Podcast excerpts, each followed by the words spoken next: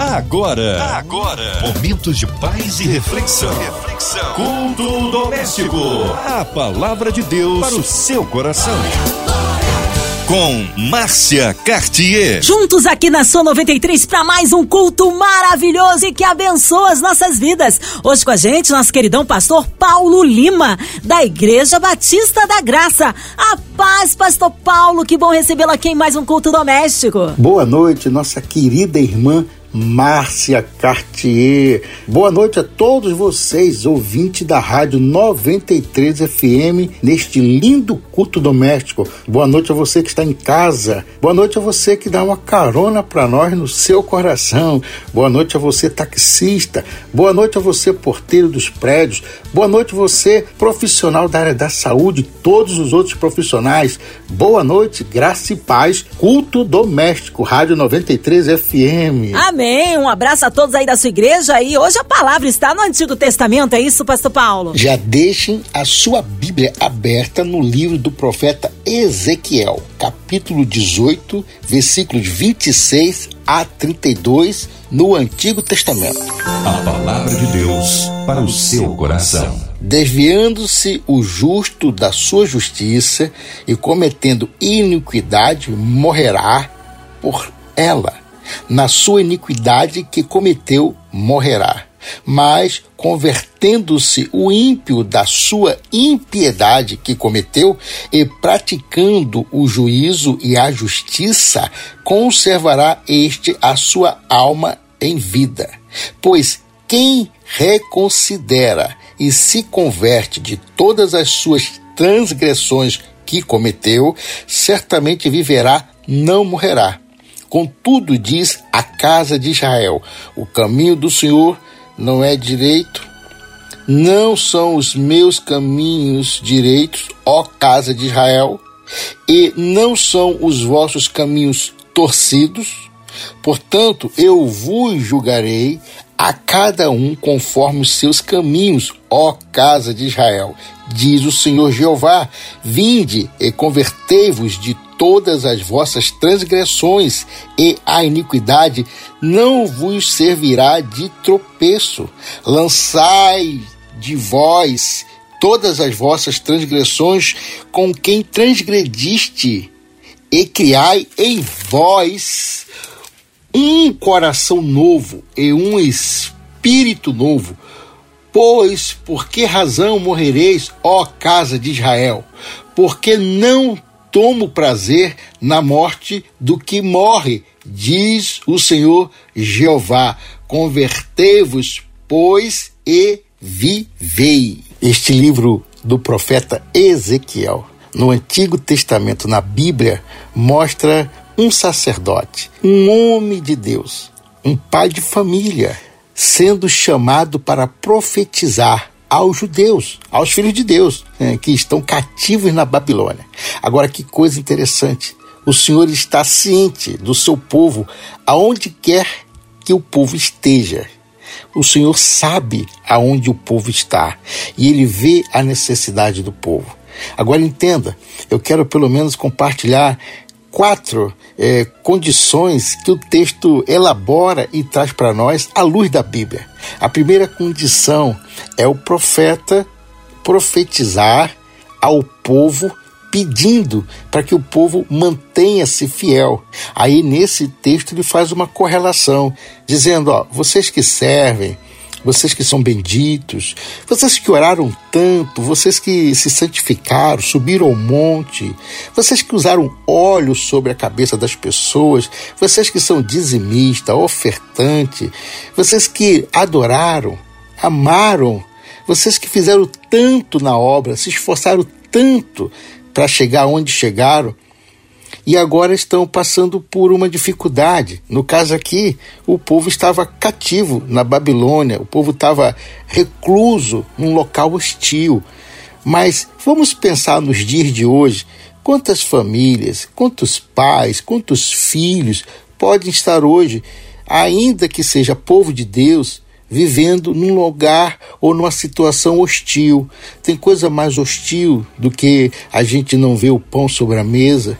Tem coisa mais hostil do que a gente ver uma pessoa enferma e talvez a gente não consiga um bom hospital, a gente não consiga é, direcioná-la para um bom atendimento médico ou um bom remédio, e a gente só depende de Deus naquele momento e dependemos daquele que pode fazer muito por nós. Deus pode, em nome de Jesus, ok? Então, veja, o povo lá na Babilônia, e o profeta estava dizendo: vocês precisam entender que vocês, mesmo passando por uma situação hostil, uma situação difícil, vocês têm que se manter fiel.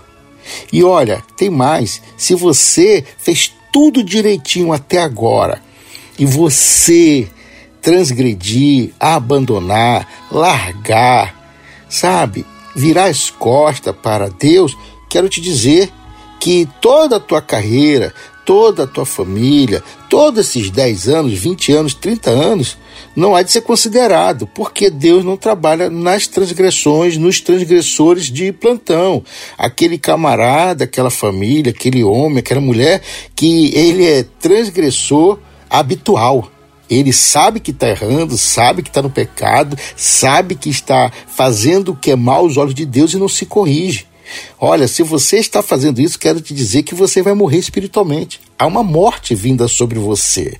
Há uma morte espiritual. Você não vai ver o trono da glória de Deus, nem vai ver aquilo que foi prometido a você. Você não vive pelo que você está vendo, você vive pelas promessas.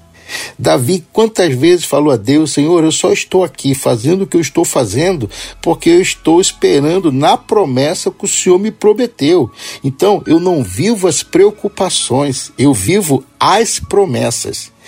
Mas eu sei que é difícil se manter fiel, todavia, contudo, equilibrado no momento que chega a batalha. Porém, queridos, olha só, a Bíblia pede de nós que a gente, quando se converteu, a nossa conversão, mais santidade, significa pacto com Deus vivo. Então, ó, conversão e santidade significa pacto com Deus vivo. Quando você se converte, entra na santidade, com esse pacto ao Deus vivo, lá na frente acontece uma situação que seja difícil, seja de não bom compreender o que está acontecendo no momento, não consegue compreender o que está acontecendo no momento, e você paralisa, congela e diz: sabe uma coisa? Vou embora daqui. Não gosto do que está acontecendo, Deus esqueceu de mim. Ei, ei, ei, não faça isso. Ou pior, ó, vou embora desta igreja porque ninguém está orando por mim, porque ninguém me ama, ninguém me quer, ninguém me beija, ninguém me abraça, eu e minha família vamos embora deste endereço. Não faça isso. Não faça isso. Um conselho: não faça isso. Se você está indo embora de uma igreja por esta motivação que eu acabei de dizer, por causa de alguém que é humano, falho, pecador, igual eu e você, dentro da casa do Pai, e você vai embora por causa desta pessoa, quero te dizer que você nunca entrou aí por causa de Jesus. Então repensa seus passos. A mesma coisa falaria o profeta Ezequiel para mim e para você. Olha, o bendito, se começar a ter transgressões, morrerá. Porém, aquele que faz bobagem, aquele que faz coisas malditas, se se converter de verdade e não fizer mais, jogar as suas transgressões fora, quero te dizer que quando ele fizer isso, a justiça de Deus vem sobre ele e conservará a alma deste que foi toda a vida infiel. Então eu fico vendo aqui, querido, olha, tempo de conversão, tempo na igreja orando, tempo jejuando na sua casa, na sua família, com os seus, isso não confere estabilidade do reino de Deus, viu? Aqui é o único lugar do planeta Terra e dos céus e da, do mundo espiritual que é, tempo de jornada não se converte em vai morar no céu porque passou 20, 30, 40, 100 anos dentro da igreja, agora você já está com passaporte carimbado para ir morar no céu. Não é isso. Ok? A Bíblia diz que aquele que perseverar Aquele que ficar até o final fiel, esse sim sentará com o Pai lá nas mansões celestiais. Então, querido, às vezes vem vento nas nossas vidas, às vezes vem tempestade, às vezes vem uma Babilônia. Mas eu quero te dizer que nem todo vento é um vento que vem para destruir. A palavra de Deus diz que Deus veio num vento para falar com Jó. E olha, foi um vento que foi necessário na vida de Jó. E Deus estava no vento. Nem toda tempestade é para destruição. Tem tempestade que vem para limpeza, mudança de rota, mudança de direção, te dá um novo destino, ok? Aí Deus usa o profeta, Deus usa a palavra para poder alimentar quem está o quê? Querendo ir embora, querendo transgredir, quem não está se ligando que vai morrer espiritualmente com a família se abandonar o barco agora. E por que você está indo embora? Por causa da pandemia? E por que você está indo embora? A empresa não anda bem? E por que você está indo embora? Porque foi demitido do local onde você trabalhava? Não, não faça isso, por favor. Ora, o céu nunca te demite. Você se demite do céu quando começa a transgredir. O céu nunca te dá uma demissão. Nós é que nos demitimos do céu. Como? Nos afastando de Deus através do pecado das transgressões. Deus diz: Isso aí vai te levar por um caminho ruim. Isso vai te levar não para uma mudança de mentalidade quando você está pensando mal. É, até porque Deus diz que mudança de mentalidade chama-se de metanoia, quando você muda a mentalidade. É aquela coisa de você estar tá marchando numa direção e marchar em outra, mas marchar na direção correta. Metanoia. Porém, cuidado que você pode entrar numa outra palavra que é muito também especial e até difícil de pronunciar, mas ela se chama metodeia. E o que é metodeia? Metodeia é você estar numa cilada, numa astuta cilada. Agora, o que é metodeia? Metodeia é uma astuta cilada que não é que vai acontecer, ok? Porque a gente tem uma dimensão de que cilada é aquilo que está lá na frente, na é verdade, um buraco no chão, um tapete em cima e nós vamos passar por ali e aí aquele falso chão com aquele falso tapete imitando o chão faz com que a gente caia no buraco e fique lá num calabouço, num poço, numa cova. Não, não, não. Na Bíblia, a astuta cilada do diabo e que tem a conferência, a etimologia do nome metodeia, que é uma, uma transliteratura que chegou em astuta cilada, vem de metodeia. E metodeia significa uma astuta cilada que começou na vida da pessoa singularmente, pontualmente, direcionado pelo inferno para poder fazer com que essa pessoa caia todos os dias. Então, olha só como é diferente do nosso pensamento daquilo que está escrito em Efésios. Em Efésios a gente lê que a cilada parece que está na frente, né? Mas você estudando cilada, que é metodeia, cilada significa um percurso, uma atitude, uma mudança de rota, um posicionamento errado que já vai te derrubando desde o dia que você se permitiu a ser derrubado. Aí Deus levanta os profetas, a igreja, o culto, a ceia. Deus levanta pessoas para estar conosco, pessoas para nos aconselhar, para nos mentorear.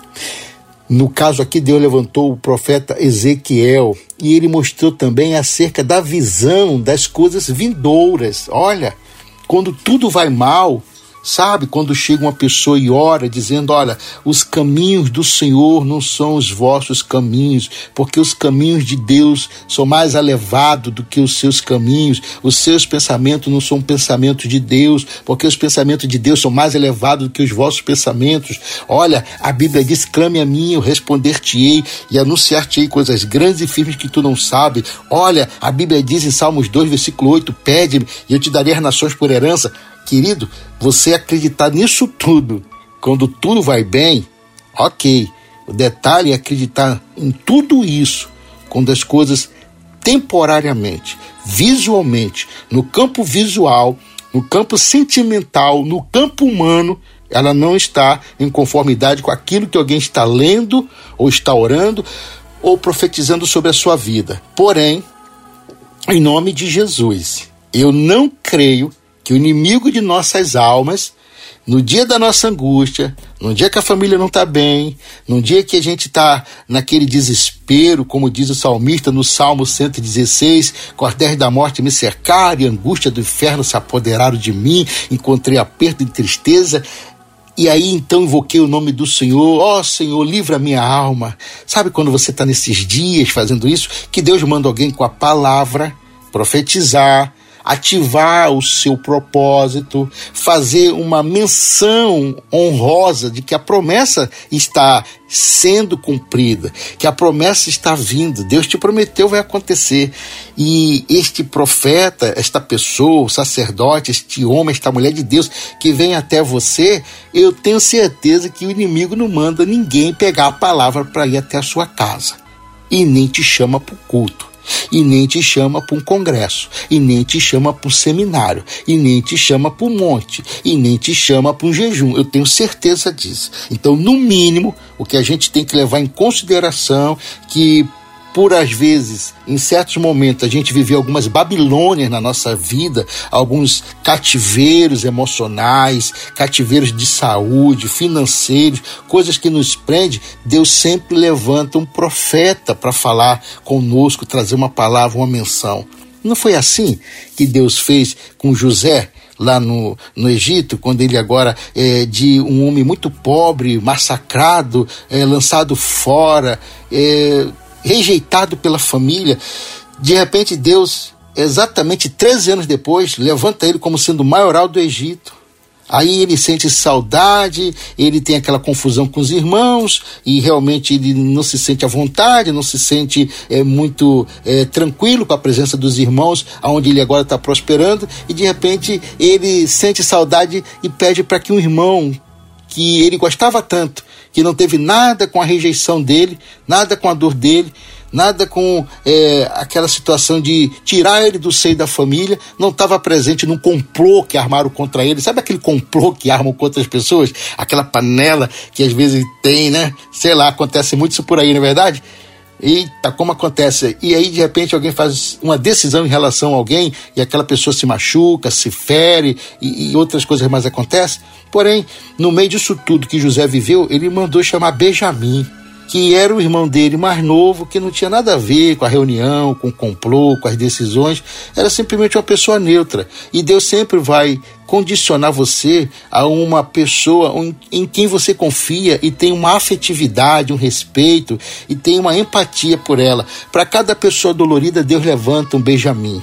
Para cada pessoa num cativeiro, Deus levanta um profeta Ezequiel. Para cada pessoa que está indo para o inferno, Deus diz: haja luz, haja cruz e haja Jesus. É, Deus diz isso: haja luz, haja cruz e haja Jesus, o teu único e suficiente Salvador. E neste culto doméstico, por que não agora, neste momento, não dizer, Senhor, me perdoe, não estou vendo recursos, não estou vendo saúde, a pandemia veio, um vento veio, a chuva caiu no meu telhado e a chuva é cega, não escolhe telhado para cair e feriu minha casa, feriu nossos sentimentos, feriu a nossa fé, mas eu creio que hoje hoje o Senhor está levantando a minha mente, a minha fé, o meu coração para olhar para frente acerca das coisas vindouras, acerca de que eh, vai melhorar, acerca de que Deus está no controle, está acontecendo no mundo espiritual numa reviravolta. É, o dia da minha guinada vai chegar, está acontecendo, eu não estou vendo, mas eu tenho uma promessa, eu e minha casa serviremos ao Senhor, o justo jamais mendigará o pão. Olha, querido, você que está me ouvindo hoje, sabe? Faça um exercício da fé, pela palavra, pela metanoia, pela profunda mudança de mentalidade. Amados, é tão bom pensar para frente, pensar de uma forma que Deus está no controle, verdadeiramente. Nós não temos saída, queridos.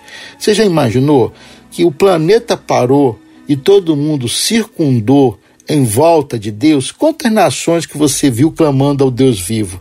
Por que, que sua casa, que é uma nação, que é uma geografia, que é um território, também não faz um clamor ao Deus vivo?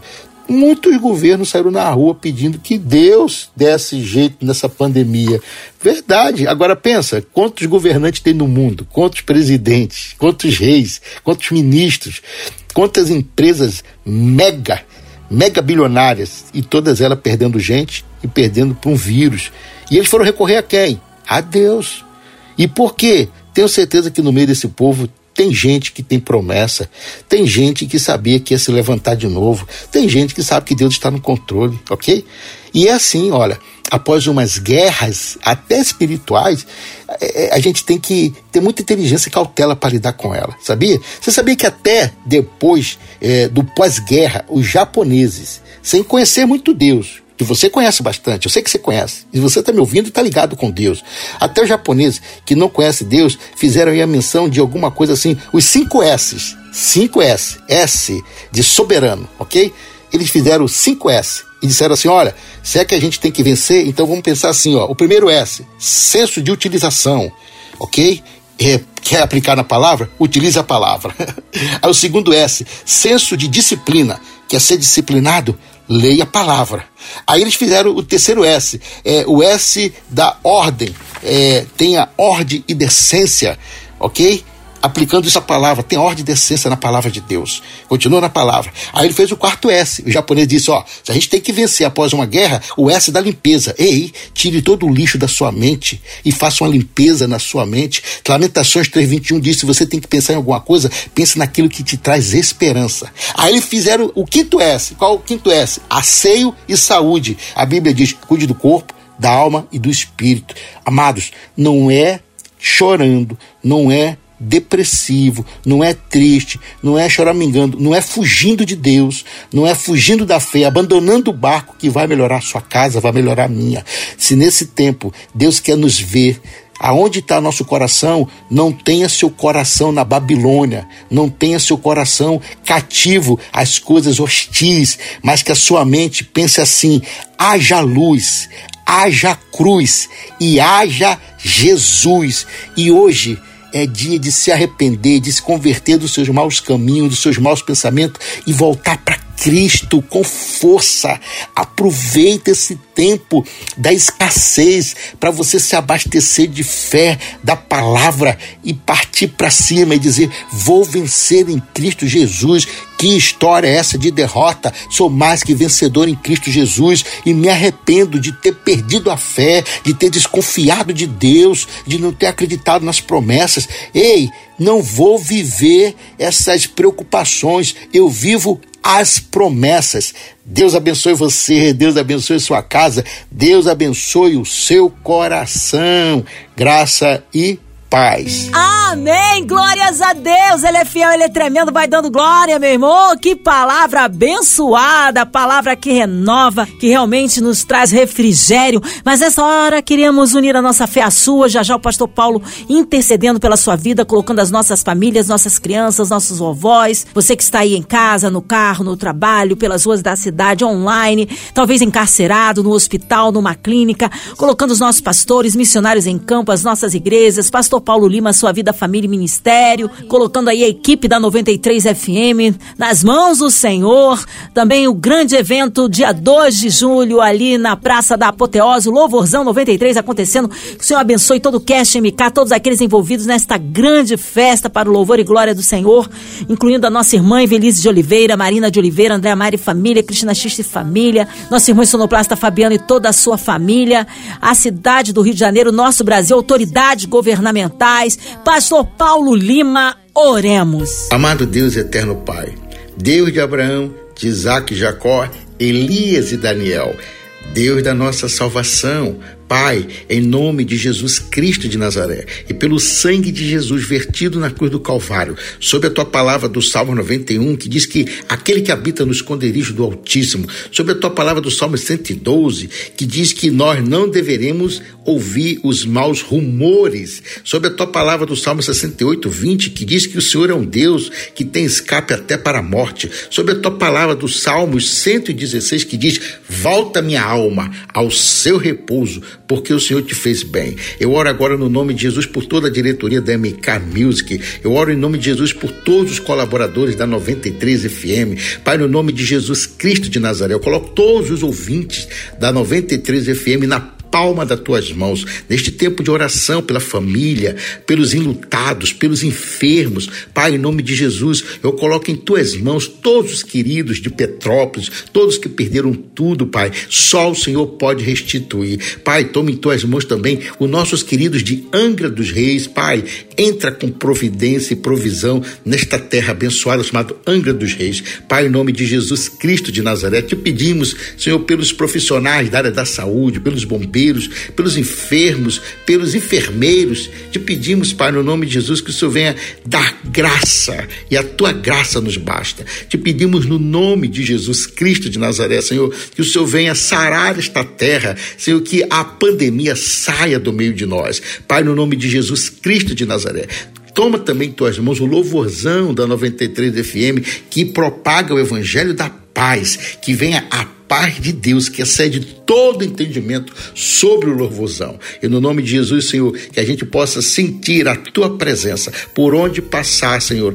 a tua palavra levada pela 93 FM, que haja paz que excede todo entendimento. No nome de Jesus que eu oro, em nome do Pai, em nome do Filho e do Espírito Santo de Deus. Amém e amém.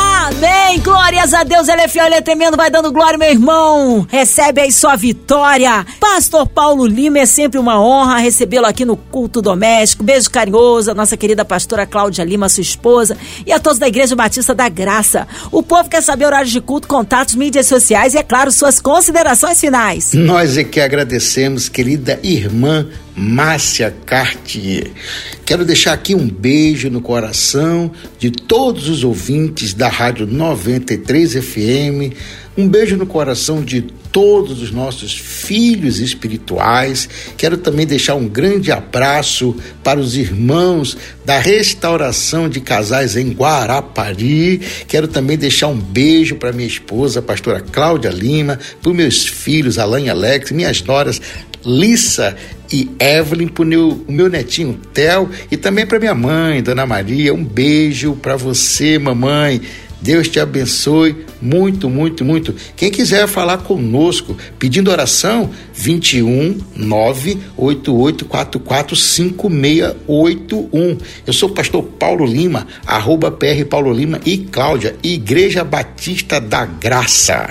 Amém, pastor Paulo. Obrigado, carinho, a palavra e a presença, meu querido. Seja breve retorno nosso pastor aqui no culto doméstico. E você, ouvinte amado, continue por aqui, tem mais palavra de vida para o seu coração. Vai lembrar, de segunda a sexta, aqui na Sul 93, você ouve o culto doméstico e também podcast nas plataformas digitais.